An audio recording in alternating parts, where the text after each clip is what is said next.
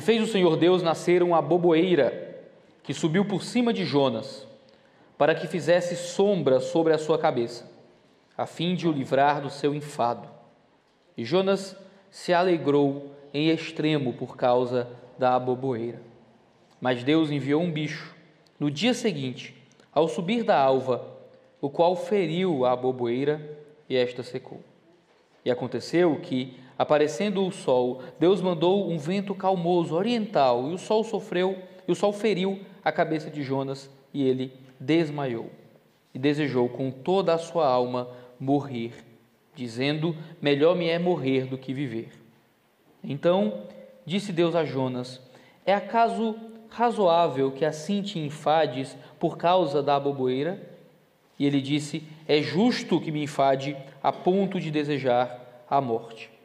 E disse o Senhor: Tiveste compaixão da aboboeira, na qual não trabalhaste, nem a fizeste crescer, que em uma noite nasceu e em uma noite pereceu. E não hei eu de ter compaixão da grande cidade de Nínive, em que estão mais de 120 mil homens que não sabem discernir entre a sua mão direita e a sua mão esquerda, e também muitos animais? Boa tarde a todos. Boa tarde a todos. Eu não sei se vocês chamam de tarde agora, mas ah, para mim eu chamo de boa tarde. É uma alegria poder estar com os irmãos nessa, nessa tarde, né? em torno da, da palavra de Deus. Para mim é uma, uma alegria, uma muito grande, finalmente, uh, estar aqui com os irmãos. Para mim, que acompanho os sermões da Lapa há muitos anos pela internet, poder ocupar esse púlpito e estar aqui com vocês a meditar na palavra de Deus é uma coisa que me deixa muito honrado e muito grato pela bondade divina. A gente vai estar olhando para Jonas 4, como foi lido, do versículo 6 ao versículo 11. Eu não vou ler o texto novamente, mas se você quiser deixar o texto aberto para poder vislumbrá-lo enquanto vamos meditando sobre ele, talvez isso seja útil. Conhece-te a ti mesmo. É uma frase muito conhecida, um antigo adágio ah, do mundo grego, escrito no templo de Luxor e que foi popularizado por Platão, referenciando Sócrates. Conhece-te a ti mesmo. Como é que nós nos conhecemos? Como é que nós, de alguma forma, encontramos meios para saber quem somos? No mundo aí fora, nos fornecem muitos modos de nos conhecer. E são modos de nos conhecer que acabam, na verdade, nos destruindo. E a gente acredita, nós somos ensinados pela cultura, pelos amigos descrentes, que nós nos conhecemos nos experimentando. Então acumulamos experiências, conhecemos e provamos de coisas variadas da vida e muitas delas nos marcam definitivamente, mas não nos dão conhecimento de si ou conhecimento de Deus, justamente porque esses dois conhecimentos estão muito relacionados. Foi Agostinho de Hipona, ainda no século V, que escreveu um livro chamado Solilóquios. No Solilóquios, ele escreve diálogos fictícios entre ele e uma entidade que ele chama de razão. É um jeito elegante de falar que ele está meditando e pensando sobre as coisas de uma forma racional.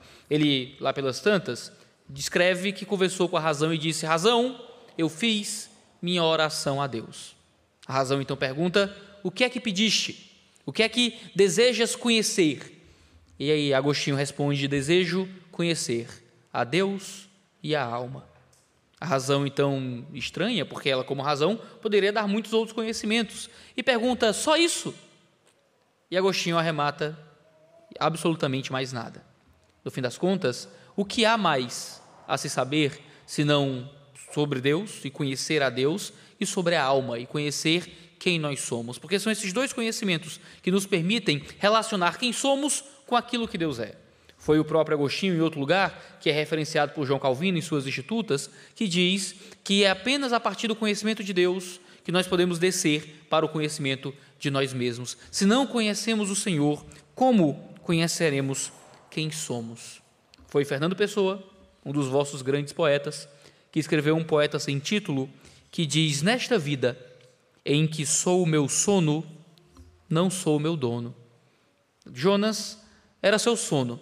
Vários personagens bíblicos foram seu sono. Assim como Jonas, muitos personagens bíblicos em momentos de fuga dormiram. Jonas foge de Deus. Você conhece a história. Deus aparece para Jonas, um profeta da região de Gat-Efer. Ele deveria ir até os ninivitas levar o evangelho, mas Jonas foge, desce para Jope, uma região portuária, compra uma passagem para Tarsis, que ficaria provavelmente ao sul da Espanha, quer fazer uma viagem de 3 mil quilômetros para fugir de Deus, ao invés de fazer uma viagem de 300 metros para levar Deus àqueles que precisavam. Jonas desce ao fundo do navio e dorme. É o sono dos injustos, é o sono dos fujões, é o sono daquele que tenta escapar da voz de Deus. Mas, como diz Fernando Pessoa, nesta vida em que sou meu sono, não sou meu dono. Jonas não era dono de si. Deus não respeita a liberdade de Jonas, Deus não respeita a escolha de Jonas, Deus não trata Jonas como um ser autônomo, completamente capaz de tomar suas decisões. Deus persegue Jonas e Deus tira Jonas de seu sono e Deus faz com que Jonas seja lançado ao mar naquela tempestade. Em Jonas 2 é o registro da oração de Jonas, onde ele afunda no mar e sente que vai morrer, já com sua cabeça envolta em algas. Então surge um grande ser marinho eu imagino que Jonas interpretou aquilo como a sua destruição final, serei despedaçado pelas feras, não terei nem o direito de morrer afogado, morrerei despedaçado, mas aquilo que parecia a sua morte, na verdade, é a sua improvável salvação. Ele é engolido por um grande peixe, ali ele se arrepende, se aproxima de Deus, e então Deus o vomita novamente. Acontece que Jonas é esse mar. Jonas é como o mar, ele é esse baixo marulho ao alto rujo, como diz Fernando Pessoa na sua poesia. Ele se confunde com a sua própria fuga e ele ruge ao alto as suas iras a Deus. O poeta termina dizendo: Mas minha cor vem do meu alto céu e só me encontro quando de mim fujo. Parece que Fernando Pessoa leu o livro de Jonas, porque Jonas foge de Deus e fugindo de Deus, Jonas se perde de si. Jonas era um profeta e é tratado no livro de Reis como um profeta genuíno mas ele se perde de quem ele era por fugir de Deus. É apenas quando ele foge de si e quando ele para de fugir de Deus para começar a fugir do seu próprio senso pessoal de egoísmo, de nacionalismo e de conforto, que finalmente ele encontra a si mesmo, não em si ou no mundo, mas ele encontra a si mesmo em Deus. O livro de Jonas nos mostra que Deus faz isso com ele por meio das circunstâncias. Jonas é um profeta que foge da voz de Deus, mas Deus insistentemente continua falando com Jonas, não através de novas palavras, mas através de novas circunstâncias. O texto que nós lemos mostra um Jonas que foi até Nínive, pregou o evangelho. A gente tem o maior registro de conversão em massa da história do mundo, onde mais de 120 mil pessoas aceitam a mensagem da salvação a partir de um sermão que no hebraico tinha cinco palavras os nínives, os ninivitas se convertem. Jonas interpreta aquilo como uma maldição. Jonas é o nacionalista, os assírios eram inimigos de guerra, violentíssimos, os mais violentos do mundo antigo. Havia colunas com poesias que celebravam toda a tortura e genocídio que os soldados ninivitas cometiam. Eram pessoas extremamente violentas, eram grupos terroristas. E então Jonas prega o evangelho e então eles aceitam a mensagem do Evangelho e se arrependem e creem.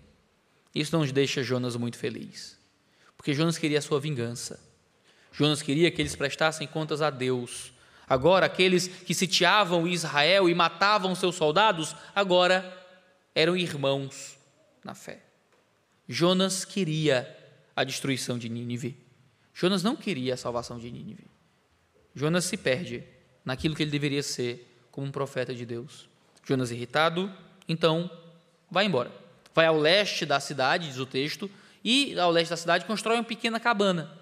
E construindo essa pequena cabana, ele espera para ver, torcendo muito, que aquela conversão seja falsa e que Deus traga ainda destruição sobre a cidade. É desse ponto de, de, de Jonas que nós estamos, a história de Jonas. Deus, de muitas formas, lidou com Jonas lidou com Jonas falando a ele, lidou com Jonas movendo as circunstâncias da vida de Jonas através da tempestade, através do grande peixe, e agora vai falar com Jonas através de uma planta e de um bicho. O texto que lemos diz que Deus fez crescer uma planta por cima de Jonas, para que fizesse sombra sobre a cabeça dele, a fim de o livrá-lo do desconforto do sol. Essa parecia uma bênção de Deus sobre Jonas. Finalmente, Deus estava aprovando Jonas, cuidando de Jonas. Mas a bênção que Deus traz sobre Jonas é temporária e tinha o único objetivo de causar um contraste. Assim como nos momentos da nossa canção, em que a música cresce, o instrumental aumenta e a bateria toca mais alto, então tudo para e fica só as vozes da igreja, Deus muitas vezes cria contrastes na nossa vida. A gente aprecia de forma mais maravilhosa a igreja cantando ah, em solo, sem instrumentos, porque os instrumentos preencheram previamente, e o contraste gera beleza. O que Deus faz na nossa vida também é criar contrastes, a fim de gerar transformação e edificação. Deus traz bênção sobre a cabeça de Jonas. Nasce de um dia para o outro uma planta, milagrosamente, da noite para o dia, há uma planta grande o bastante para sombrear a cabeça de Jonas. Ele se alegra, mas então, da noite para o dia, um grande verme come aquela planta e ela morre. Há um milagre que abençoa Jonas, há um contra-milagre também da parte de Deus que parece destruir as expectativas de Jonas. O texto diz que nasce o sol, sopra um vento leste muito quente, um dos fenômenos comuns daquela localidade. Vem um vento quente do deserto, cheio de areia, um vento seco que ataca viajantes. Alguns calculam que chegaria a pelo menos 44 graus Celsius. Era um vento que chega a queimar a cabeça de Jonas. Ele desmaia ou quase desmaia. Jonas está com raiva novamente. Está com raiva dos ninivitas, está com raiva de Deus. Mas Deus está ensinando Jonas por meio das circunstâncias. Deus falou a Jonas. Jonas ouviu a voz de Deus, mas Jonas foge de Deus. Agora, Deus fala a Jonas, mas Jonas não ouve a voz de Deus. Porque Deus não está falando a Jonas por meio de palavras audíveis. Deus está falando a Jonas por meio da sua vida, por meio das circunstâncias que mudam. Nós somos protestantes, oriundos da reforma, cremos no solo escritura e cremos que Deus fala conosco através da sua palavra. Não é só um registro histórico, é a voz do Deus vivo falando conosco. Mas nem sempre. Deus fala conosco através de versos, através de proposições teóricas, através de textos. Às vezes, Deus fala conosco através do seu guiar na nossa vida. As circunstâncias da vida de Jonas que se transformam, era Deus tentando fazer Jonas mais sensível à própria voz de Deus. E para que Jonas ouvisse o Senhor melhor, Deus grita através de mudar a situação de Jonas. Deus grita através do sofrimento. Deus faz com que Jonas sofra, com que Jonas passe por uma circunstância difícil, para que Jonas pudesse ouvir a Deus de uma forma que Jonas não estava ouvindo, quando Deus falava propositivamente. Você ouve sermões domingo a domingo, você ouve pregações, você vê livros, você faz seus devocionais. Deus fala através da palavra mas às vezes não é o suficiente. Que é isso, pastor? A palavra não é suficiente? A palavra é suficiente. Mas nós somos tão moucos para a palavra que Deus trabalha para que possamos ouvir a palavra através de nos dar circunstâncias que nos sensibilizam à palavra. E muitas vezes Deus fala junto da palavra através de mudar a nossa vida e de nos dar circunstâncias difíceis para que a palavra faça mais sentido no nosso interior. Deus está ensinando a Jonas por meio das circunstâncias e nós também devemos ser ensinados por meio das circunstâncias. Tem três coisas maravilhosas que esse texto nos diz sobre o modo como Deus lida conosco por meio das coisas que mudam. Primeiro, o texto nos mostra que Deus deseja tratar e Deus efetivamente trata os seus filhos nos seus pecados por meio de mudar as circunstâncias. É maravilhoso saber que Deus não nos deixa livres em nossos erros e falhas de forma tranquila. Talvez a maior maldição e a maior desgraça da vida do descrente é que ele pode pecar em paz. Essa é a linguagem de Romanos capítulo 1, onde há um Deus que abandona. Eles abandonaram a Deus e Deus os abandonou aos seus próprios desejos. Poucas coisas são mais cruéis do que deixar alguém fazer o que ele quiser, sem controle. É deixar os seus filhos fazerem o que quiserem, isso é uma crueldade. É ser levado ao seu próprio impulso. Quando os homens sem Deus, então, deliberadamente escolhem abandonar a Deus e viver conscientemente em seu pecado, há um Deus que deixa, há um Deus que os permite. E isso é terrível, é uma condenação muito séria. O que nos mantém como filhos é saber que filhos não desobedecem em paz. Bons pais disciplinam os seus filhos. Pais terríveis dão liberdade demais para os seus filhos. Pais terríveis deixam que os filhos façam o que quiserem, porque as suas vontades como filhos nunca são efetivamente muito boas. Você precisa de controle, e controle é uma coisa maravilhosa. Há um Deus que usa as circunstâncias para exercer também controle sobre nós. O livro inteiro de Jonas nos mostra um Deus que está tratando o seu profeta por meio da missão do profeta. Deus põe Jonas em uma missão difícil, e aquela missão difícil era uma forma de confrontar o próprio Jonas para que fosse escancarado diante dele aquilo que ele possuía de terrível em si. Às vezes nós fingimos e escondemos muito bem os nossos pecados. Nos colocamos em circunstâncias ah, confortáveis, e à medida que encontramos circunstâncias confortáveis, nós somos como um copo de água suja, onde a sujeira decanta para o fundo. O que Deus faz muitas vezes para nos purificar é balançar o copo para que a sujeira suba, e ali a gente veja. Quando vivemos em pecado de forma hipócrita ou meramente legalista, nós aprendemos a fingir, nós não nos, nós não nos arrependemos nós fingimos, nós não nos santificamos, nós escondemos. E o pecado está lá, as práticas estão ali, a gente só aprende a disfarçar mais, a gente só aprende a esconder melhor, o pecado está muito bem posto, e a gente finge tanto que passa a acreditar na nossa própria atuação, passa a acreditar no nosso próprio teatro, e a gente não consegue mais olhar para dentro. O que Deus vai dizer é: conhece-te a ti mesmo mas tu és incapaz de conhecer-te a ti mesmo sozinho. Então Deus se revela para que possamos nos conhecer. E quando Deus se revela, nós não conseguimos não ver aquilo que ele lança luz sobre nós. Como na experiência de Isaías, que quando vê Deus no seu alto e sublime trono, vê a si em sua pecaminosidade e se amaldiçoa, dizendo: Ai de mim, ai de mim, porque sou um homem de lábios impuros, no meio de um povo de impuros lábios e Deus o purifica, essa é a nossa necessidade hoje. A nossa necessidade é vermos Deus ao ponto de nos vermos e vermos como Deus deseja nos purificar e entendermos o que é que há de tão terrível dentro de nós que precisa ser tirado, penetrado e transformado pela palavra. Mas isso acontece também por meio de Deus nos tirar do nosso conforto e nos colocar em situações muitas vezes difíceis. A missão de Jonas era uma missão difícil. Jonas sai de uma Jerusalém em progresso. O próprio Jonas é, é quem profetiza o avanço dos muros da terra de Judá, no meio de um, de um período de um rei mau e idólatra.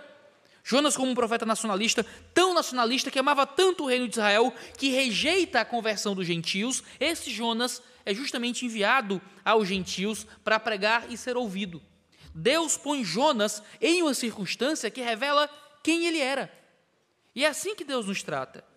A gente entende corretamente, corretamente, que fugir de situações que nos levem ao pecado é uma coisa necessária. Mas o próprio Deus nos coloca em situações que devem ser meios para que consigamos enxergar e vencer melhor os nossos pecados. Pensa no seu casamento. O casamento é o alvo máximo da criação de Deus, é, o, é o, a coroa da criação do Senhor, é aquilo que ele chamou de muito bom.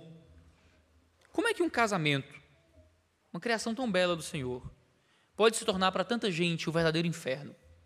Brigas, confusões, violências, faltas de fruto do espírito, adultérios. Como é que o casamento pode ser uma coisa tão terrível? Se o casamento é uma coisa tão maravilhosa? É porque o casamento, muitas vezes, é Deus nos tirando de uma zona de conforto, onde nós aprendemos a esconder os nossos pecados, e agora, em uma situação nova, os nossos pecados aparecem. Quando os nossos pecados estão escondidos, muitas vezes o que Deus faz é nos colocar em situações onde os nossos pecados saem para fora. E então a gente sabe melhor o que tem que ser corrigido. Às vezes você só percebe quão preguiçoso é quando casa. Às vezes você só consegue perceber o quão egoísta é quando casa. Às vezes você só consegue perceber quão ah, ganancioso é quando enriquece. Ou quão vaidoso é quando emagrece. Ou quão guloso é quando é colocado em uma situação onde comida está à disposição, as circunstâncias mudam e a mudança das circunstâncias revela coisas que às vezes a gente escondeu e não, não quer mais ver. Deus usa as circunstâncias como uma forma de tratar a gente. Assim como Lutero dizia que o casamento é uma escola para o caráter melhor que qualquer seminário, as circunstâncias difíceis são escolas para a nossa fé melhor que qualquer um dos ambientes de formação que a gente possa procurar. Às vezes jovens me procuram e dizem, pastor, será que eu posso um dia ser um pastor e um pregador, será que eu posso pregar melhor um dia? E eu lembro do John Piper. O John Piper diz: Eu não acredito em homilética. Mil sofrimentos farão você pregar melhor. E a verdade é que ser um pregador do Evangelho é ser um homem tratado por Deus. Esse é o nosso segundo ponto. O texto nos mostra que Deus usa essas circunstâncias difíceis como formas, como instrumentos para nos fazer pregadores melhores. Nos ajuda a ver a graça de Deus de uma forma especial, nos ajuda a olhar para dentro e olhando para dentro a gente consegue ajudar os outros irmãos a também olharem para dentro, porque isso deriva diretamente do nosso ponto passado. Um bom pregador só pode ser um bom pregador quando ele, antes de tudo, é alguém que já foi ferido pela palavra de Deus. Se a palavra de Deus é uma espada afiada, pregadores são pessoas que estão trabalhando com aço, que estão trabalhando com uma lâmina. Você tem que sair ferido disso.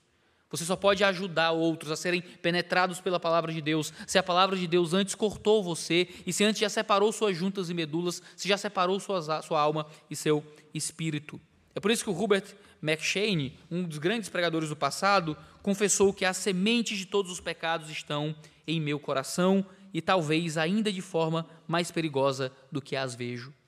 Esse é o espírito de um bom pregador. Não é daquele que arrota ganâncias e visões positivas a seu próprio respeito. É aquele que entende as sementes de todos os pecados estão em mim de formas mais perigosas do que eu consigo enxergar. Nós precisamos ter sinceridade acerca de nós, e Deus faz isso colocando pregadores em situações difíceis. É o que Deus faz quando fala em Deuteronômio 8, 2 e explica o tempo no deserto.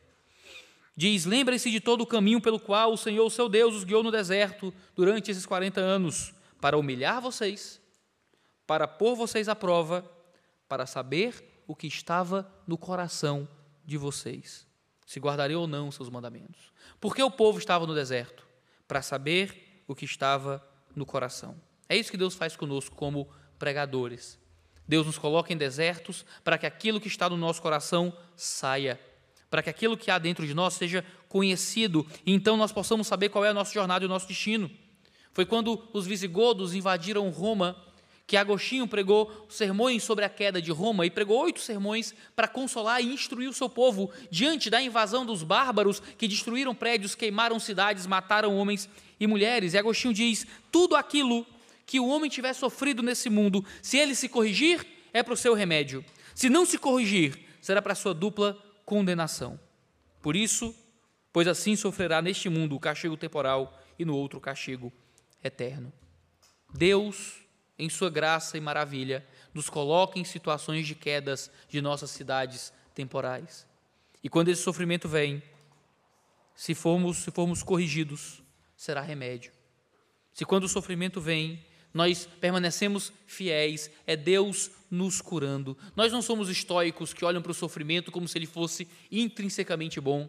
O sofrimento é ruim, é doloroso, o evitamos se possível, mas quando o sofrimento vem e ele é inescapável, ele é uma ferramenta daquilo que Deus está produzindo de bom em nós, está movendo as águas do nosso coração para que vejamos aquilo que nós lutamos conscientemente para esconder por tanto tempo, para que possamos ser tratados de uma forma que não seríamos se Deus não estivesse nos colocando em situações novas. Jonas é um homem descontente e Deus usa o sofrimento para trazer o contentamento que é próprio daqueles que pregam a palavra com verdade.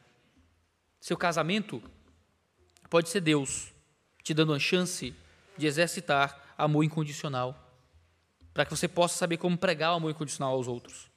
Os seus filhos podem ser uma forma de você exercitar a paciência, para que você saiba como ensinar paciência aos outros. Os seus fracassos podem ser um meio de te ensinar a exercitar perseverança, para que você possa ajudar outros a serem perseverantes também nas provações. As suas doenças podem ser um meio de aprender a exercitar a abnegação, para que você possa ajudar os outros a encontrarem a vida de abnegação em Cristo. O seu luto pode ser uma forma de exercer uma fé tão poderosa que você pode consolar os outros também em suas dores. Ao invés de murmurarmos, sofrermos de forma desesperançosa, nós deveríamos ouvir o que Deus quer nos ensinar por meio das situações difíceis da vida. Às vezes, os ambientes de dor são a maior bênção que Deus poderia ter te dado. Às vezes, o casamento difícil, os filhos desobedientes, a doença, a morte, são às vezes circunstâncias terríveis, mas que vêm como um presente de Deus para nos fazer sofrer por um tempo, mas então nos mostrar coisas que precisam ser tratadas em nós, para que então possamos encontrar não apenas um relacionamento mais íntimo com Ele, mas também uma vida de serviço com a qual nós não imaginaríamos que poderíamos louvá-lo e viver para Ele. Deus quer tratar os seus filhos, mas em Jonas, nós vemos o Senhor tratando pregadores de forma poderosa, mas não se engane. Essa não é uma mensagem para pastores ou presbíteros da igreja, professores de seminário ou missionários. É uma palavra para cristãos. Jonas foi um missionário que recebeu a voz de Deus. Pastores são homens eleitos pela igreja para que sirvam a sua comunidade, mas todos nós vivemos nessa missão. Todos nós somos conclamados a ensinar uns aos outros, a discipular uns aos outros, a consolar uns aos outros, a exortar uns aos outros. Todos nós recebemos o mandamento de irmos debaixo da soberania e autoridade do Deus vivo, levar o evangelho a toda criatura e trazê-los então em discipulado, batizando e ensinando. Essa missão é nossa. Então, quando Deus trata os seus filhos, Deus está preparando pregadores. Deus está formando missionários. Talvez não alguém que vai largar tudo e viver integralmente para o ministério, mas alguém que já entregou tudo para Cristo na cruz. E ainda que permaneça com seu trabalho e seu emprego, entregou tudo para o evangelho dentro da rotina e da vida que possui. Talvez o que Deus esteja fazendo é te preparar para pregar mais, para servir mais, para alcançar mais pessoas. Se nós queremos uma igreja mais missionária, talvez nós tenhamos uma igreja mais sofredora. E talvez esse seja parte do processo de Deus para nos transformar em missionários. Se queremos uma igreja mais participativa e mais voluntária, talvez tenhamos uma igreja que passe por circunstâncias cada vez piores. Porque são nas circunstâncias piores que muitas vezes Deus nos prepara e Deus nos, nos aperta com as duas mãos para chegarmos mais perto dos outros. Essa é a linguagem do reverendo Maple. O reverendo Maple é o pregador do livro Moby Dick. Acho que no capítulo 9 de Moby Dick, você tem uma pregação no livro de Jonas, muito boa, por sinal, que me espanta muito. Ah, uma pregação bem razoável no livro de Jonas, em que, para uma congregação de marinheiros, de pessoas que trabalham no mar, o pastor Maple ensina sobre Jonas e motiva aqueles homens à fidelidade. Lá pelas tantas, o narrador vai dizer que ele se ajoelha, fecha os olhos, ele diz claramente, ele parece estar em comunhão consigo e com Deus. Então ele diz: Companheiros de navio, Deus colocou somente uma mão sobre vocês. A mim, ele aperta com as duas. É como se ele estivesse dizendo: Deus, como, como eu sou um pregador do evangelho, Deus me aperta duplamente, para que o peso do, do sermão em Jonas caia também sobre mim. Então ele explica que o que Deus espera dos seus ministros é que preguem o evangelho, mesmo que isso custe enfrentar terríveis ondas. Pastor Maple talvez tenha alguma gota de razão, talvez ministros tenham uma segunda mão de Deus a lhes apertar, mas veja, o cristão comum, o cristão que não é um pastor ou um missionário, é um cristão que vai enfrentar mãos de Deus lhe apertando também na vida. Não olhe para isso como uma oportunidade de desesperar da vida. Olhe para isso como uma oportunidade de desistir das esperanças dessa vida para encontrar uma esperança real, futura e eterna do Deus que temos. Mas entenda, isso pode ser instrumento de Deus para torná-lo alguém mais útil para aquilo que Deus está fazendo nesse mundo. Existe uma tradição em algumas igrejas aqui na Europa, na Polônia, na Croácia, na, na antiga República Tcheca, uh, de fazer púlpitos em homenagem ao texto de Jonas. É uma tradição do século XVIII. Algumas igrejas a preservam. O púlpito da igreja é montado como um grande peixe. Então você tem uma escadaria que sobe pelas costas desse peixe, meio que entra no peixe. Então, quando o pastor chega ao púlpito, há uma grande boca, há uma bocarra onde ele está no meio com os dentes projetados para fora, um formato de baleia ou de grande peixe, e é dali que o pregador traz sua mensagem. É uma imagem razoavelmente bizarra, não é? um tanto de mau gosto até.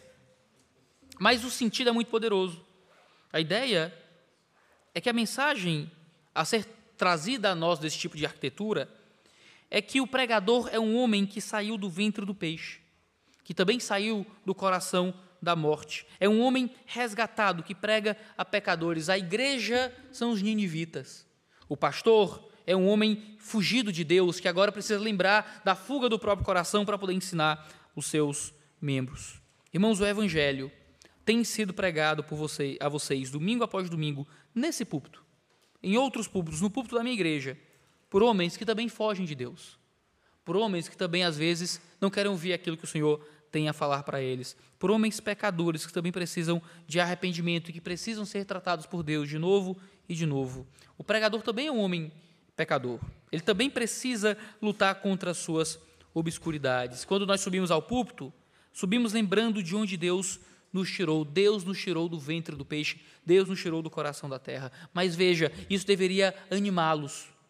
Porque muitas vezes a nossa visão de pregadores, de pastores, é que são homens inalcançáveis. Uma visão tanto romana, de alguém num lugar alto, com paramétros e roupas diferentes, um vocabulário diferente, um conhecimento diferente. Esse homem deve ser perfeito. Ele provavelmente não tem nem pecados. E a verdade é que pregadores são homens comuns servindo a homens e mulheres comuns. São pessoas comuns, com as mesmas batalhas que você, tentando lhe acompanhar por um caminho de maturidade. Isso deveria animá-lo, porque o caminho do serviço não está longe. O caminho de alcançar os pecadores, de pregar o evangelho, de servir a sua igreja, não é preparado para alguns poucos especiais, dotados de nomes especiais ou de um sangue nobre. É para todos nós, a partir do momento em que passamos pela escola da provação com fidelidade. Isso está à sua disposição. Veja, Jonas foi tragado pelo próprio benefício. Jonas foi tragado pelo senso de conforto. Jonas fica feliz porque está com sombra na cabeça. É o único momento em todo o livro de Jonas que Jonas expressa um sentimento positivo. Jonas está chateado no começo, está chateado no meio, está chateado no final. O único momento em que Jonas fica feliz é quando tem uma sombrinha para a cabeça dele. Jonas é um homem voltado para o próprio conforto. Jonas é um crente na teologia da prosperidade. Jonas acredita que Deus o está abençoando quando as circunstâncias, quando as circunstâncias são positivas. E se queremos ser um bom, bom, uma boa igreja, se queremos ser bons pregadores, queremos ser bons servos para essa cultura, nós precisamos vencer o senso de conforto e começar a olhar para fora. Veja, um casamento sem filhos é muito confortável, mas é um casamento egoísta, que vive e existe para dentro, não vive e existe para produzir algo para fora, para além do próprio casamento. Uma igreja que se acumula e cresce e fica cada vez maior e mais poderosa e mais influente é uma situação muito confortável. A gente ganha mais dinheiro, consegue mais recursos, salários aumentam, a estrutura melhora. Mas às vezes é ir em campo missionário, pegar parte da igreja e levar para pregar o evangelho em outro ambiente que consegue ser mais útil para o reino de Cristo para o que o Evangelho se estabelece. Às vezes, morar em um país de maioria cristã é muito confortável. Mas quando nós saímos de um país com 30%, 40% de evangélicos a um país com 2% de evangélicos, há aí uma zona de desconforto que pode ser muito poderosa para o reino de Deus, onde podemos ajudar a fazer coro de forma vibrante, é uma igreja já vibrante com a transmissão daquilo que Deus está fazendo no mundo. É o que missionários fazem, é o que nós fazemos, é o que nós deveremos viver se nós queremos ser pregadores eficazes. Porque, seja no tempo de Jonas, na igreja primitiva, na Idade Média, em tempos modernos, escreveu o pastor menonita Sanford Yoder, alguém como Jonas tem que morrer para poder ser útil. Ele tem que morrer para as próprias concupiscências, para as próprias atrações, seduções, para o lucro desonesto, para as recompensas dos homens. Se nós queremos ser úteis, nós não podemos viver essa vida em busca de cada vez mais conforto, para acumular cada vez mais recursos, para ter caixas cada vez maiores, para que no último dia ouçamos louco. Amanhã mesmo levarei a tua alma. Vivemos nossa vida acumulando tesouros nesse mundo. E a gente acha que só quem acumula tesouro nesse mundo é quem é rico mas nós acumulamos tesouros, acumulando cada um dos nossos pequenos confortos. Às vezes não temos muito dinheiro, mas já tratamos como tesouro o pouco que temos, quando o nosso tesouro não pode estar aqui. O nosso tesouro está para além daqui, e se o nosso tesouro está para além daqui, podemos desgastar o que temos aqui em prol do benefício do Evangelho. Infelizmente, muitas vezes só conseguimos nos aperfeiçoar em uma vida assim, quando Deus usa o caminho do sofrimento para nos fazer ouvir a voz dele e lembrar que esta vida é quase nada. Em terceiro lugar, é maravilhoso perceber o quanto Deus é insistente no seu tratamento com Jonas. Não é a primeira vez que Deus está tratando esse profeta. Deus fala com ele, o profeta foge, Deus faz com que ele seja resgatado. Deus é um Deus de segundas chances. Então Jonas prega, e aí Jonas peca de novo, e então chega o Deus das terceiras chances para falar com Jonas mais uma vez, e então tratar o coração do seu servo. Deus faz tudo isso para quebrar naquele coração. Deus repete algo que ele tinha acabado de dizer para Jonas antes. Jonas verbaliza aquilo que as suas atitudes já diziam antes. Deus está insistindo com Jonas. O diálogo a essa altura do livro parece até repetitivo. Jonas quer fugir de novo. Mas se antes Jonas fugiu fisicamente, aqui Jonas não move os seus pés, mas ele tenta fugir no seu interior. Aqui ele foge no coração. Mas o mesmo Deus que perseguiu Jonas por meio de uma tempestade e de um peixe, é o Deus que pode perseguir Jonas na sua alma, no mais profundo das suas impiedades. Jonas já, já entendeu que não dá para fugir a pé, não dá para correr do Senhor, mas ele ainda acha que pode correr de Deus dentro da sua alma. Mas o mesmo Deus que move as circunstâncias é o Deus que tem acesso ao nosso coração para nos alcançar e nos atrair para si. Esse é o Deus poderoso e soberano sobre todos. Jonas quis fugir e Deus mandou um barco, então mandou uma tempestade, então mandou um peixe, então mandou a conversão, então mandou uma planta, então mandou um verme, então mandou um vento quente. Deus move todas as circunstâncias para deixar claro que Jonas está nas mãos de Deus o tempo inteiro. Fugir de Deus é tolice. Que benção, irmão, saber que nessa vida, em que muitas vezes somos o nosso sono, a nossa preguiça, o nosso senso de individualidade, no fim das contas, não somos nossos donos. É Deus quem manda nas sombras. É Deus quem manda no sol escaldante. É Deus quem manda nas tempestades. É Deus quem manda na própria misericórdia. Deus é soberano, tanto sobre nós, como sobre Nínive. Sejamos do povo de Deus ou de nações pagãs, no fim das contas, é impossível fugir do Senhor. Talvez você não veja isso agora, mas Deus está guiando a sua vida. Deus está guiando cada circunstância da sua vida.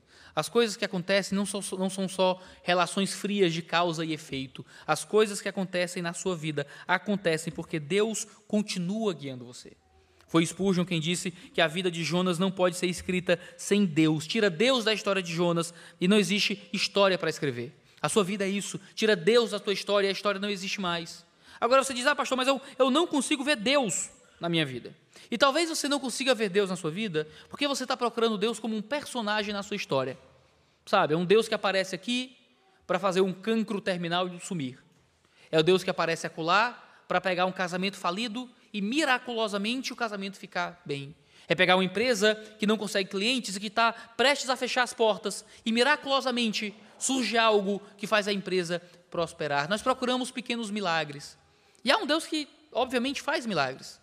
Mas o milagre é o extraordinário. Existe o ordinário da vida comum. O milagre acontece é, ocasionalmente, em momentos especiais da ação de Deus na história.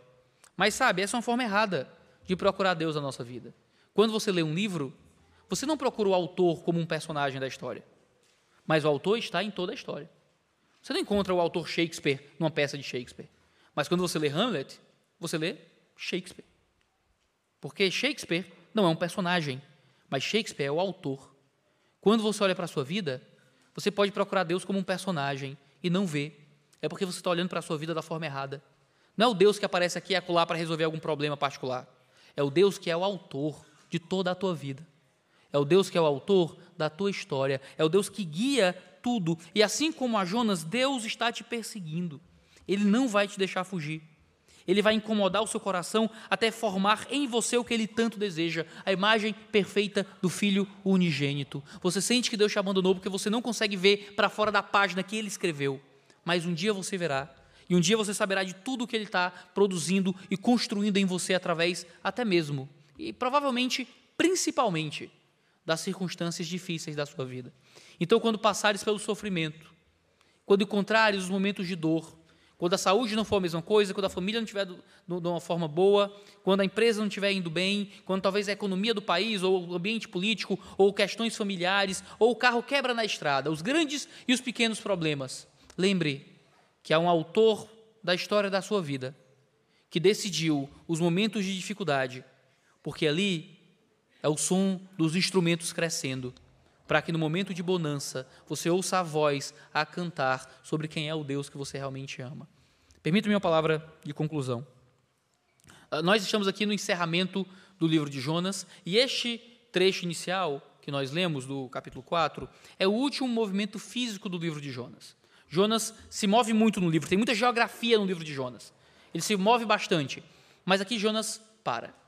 O último movimento físico de Jonas é sair de Nínive até o leste da cidade, na esperança de ver aquela cidade ser destruída. Jonas está fora da cidade, e isso me chama a atenção porque o único profeta de todo o Antigo Testamento com o qual Jesus se compara é com Jonas. Eu, sinceramente, teria escolhido o melhor. Tem Elias, Isaías, eu comparava com Isaías, excelente Isaías, Jeremias, Ezequiel, quantos profetas incríveis haveria, até outros profetas menores, um Naum, que trouxe uma profecia incrível que se cumpre 300 anos depois. Jesus se compara com Jonas, em dois sentidos. Primeiro, ele deixa claro que ele era aquele que é maior que Jonas, que Jonas pregou o evangelho e foi ouvido. Jesus, que é maior que Jonas, está pregando o evangelho e não está sendo ouvido. Ele usa isso como uma condenação contra a cidade. E ele diz que a sua morte e sua ressurreição seriam o sinal de Jonas. Assim como Jonas passou três dias no ventre do, da, do grande peixe, Jesus passaria três dias no ventre da terra. E assim como Jonas, Jesus também encerrou o seu ministério fora da cidade. Jonas foi para fora da cidade a fim de ver e esperar a condenação. João 17, 19 diz que Jesus foi levado para fora da cidade carregando a sua cruz. Enquanto Jonas carregava a amargura a ser tratada, Jesus carregou para fora da cidade aquilo que trataria a amargura de Jonas, a sua cruz de sacrifício por nós. Hebreus 13, 12 diz: Por isso, também Jesus, para santificar o povo, pelo seu próprio sangue, sofreu fora da cidade. Jonas, um profeta fujão, pecador, egoísta, sai da cidade, lá é tratado por Deus.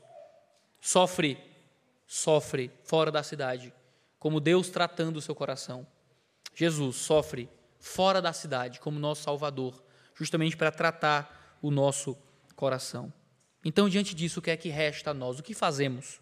O autor aos Hebreus continua e diz: Saiamos, pois, a ele, fora do acampamento, levando a mesma desonra que ele suportou.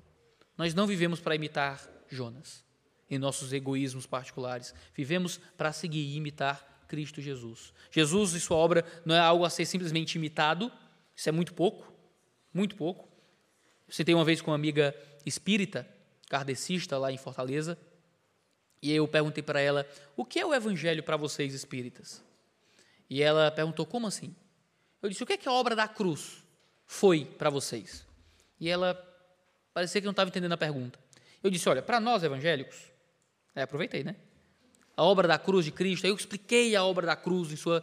Eu passei uns 20 minutos falando. Terminei de falar, ela com a boca semi-aberta, deu um suspiro e deixou escapar uma coisa incrível. Ela disse: Eu nunca tinha ouvido isso antes. E então parece que recobrou um pouco da consciência e disse: Bom, para nós a obra de Jesus na cruz foi um, foi um bom exemplo. E era isso. Era um bom exemplo. Sabe? Um bom exemplo. É, é vazio se Jesus é só um bom exemplo, é pouco. Não dá, só um bom exemplo, eu não tenho como seguir esse bom exemplo. Se eu seguir esse bom exemplo, eu não vou ser salvo. Não é a questão de seguir e imitar Jesus, é aquilo que Jesus fez. É a obra, é recebermos de Sua obra. Mas veja, também é um exemplo. Também é algo que imitamos. Também é uma postura que lutamos para ter. Saiamos, pois, a ele, diz Hebreus 13, 13, para fora do acampamento, levando a mesma desonra que ele suportou. Assim como Jesus morreu e suportou desonra por nós, nós morremos e suportamos desonra pelos outros. Seguimos amando e servindo, e isso acontece durante as nossas provações. Não fomos chamados para, como Jonas, ficarmos sentados, espectadores da condenação do mundo. Somos chamados para, como Cristo, morrermos pelo bem daqueles que precisam de salvação. Que Deus possa fazer uma igreja cada vez mais missionária aqui na Lapa. E que se isso for a preço de passar por circunstâncias difíceis, que Deus lhes dê força para ouvir a voz do Senhor em fidelidade, para o benefício de vocês, em serem mais parecidos com Jesus, mas ao benefício também de Portugal e de onde quer que vocês estejam, ao benefício daqueles que precisam tanto da pregação do Evangelho. Vamos orar. Senhor Deus, obrigado pela Sua palavra, obrigado pela maravilha da Tua lei, que o Senhor possa nos ajudar, Senhor, a passar pelas circunstâncias difíceis com fé. Que possamos passar pelos momentos de dificuldade, sabendo que a tua voz está ali falando conosco.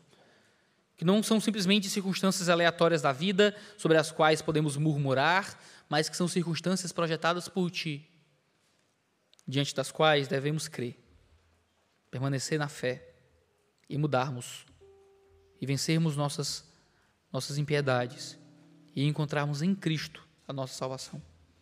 Abençoa-nos, Senhor, e nos ajuda nisso. No Santíssimo nome de Cristo. Amém.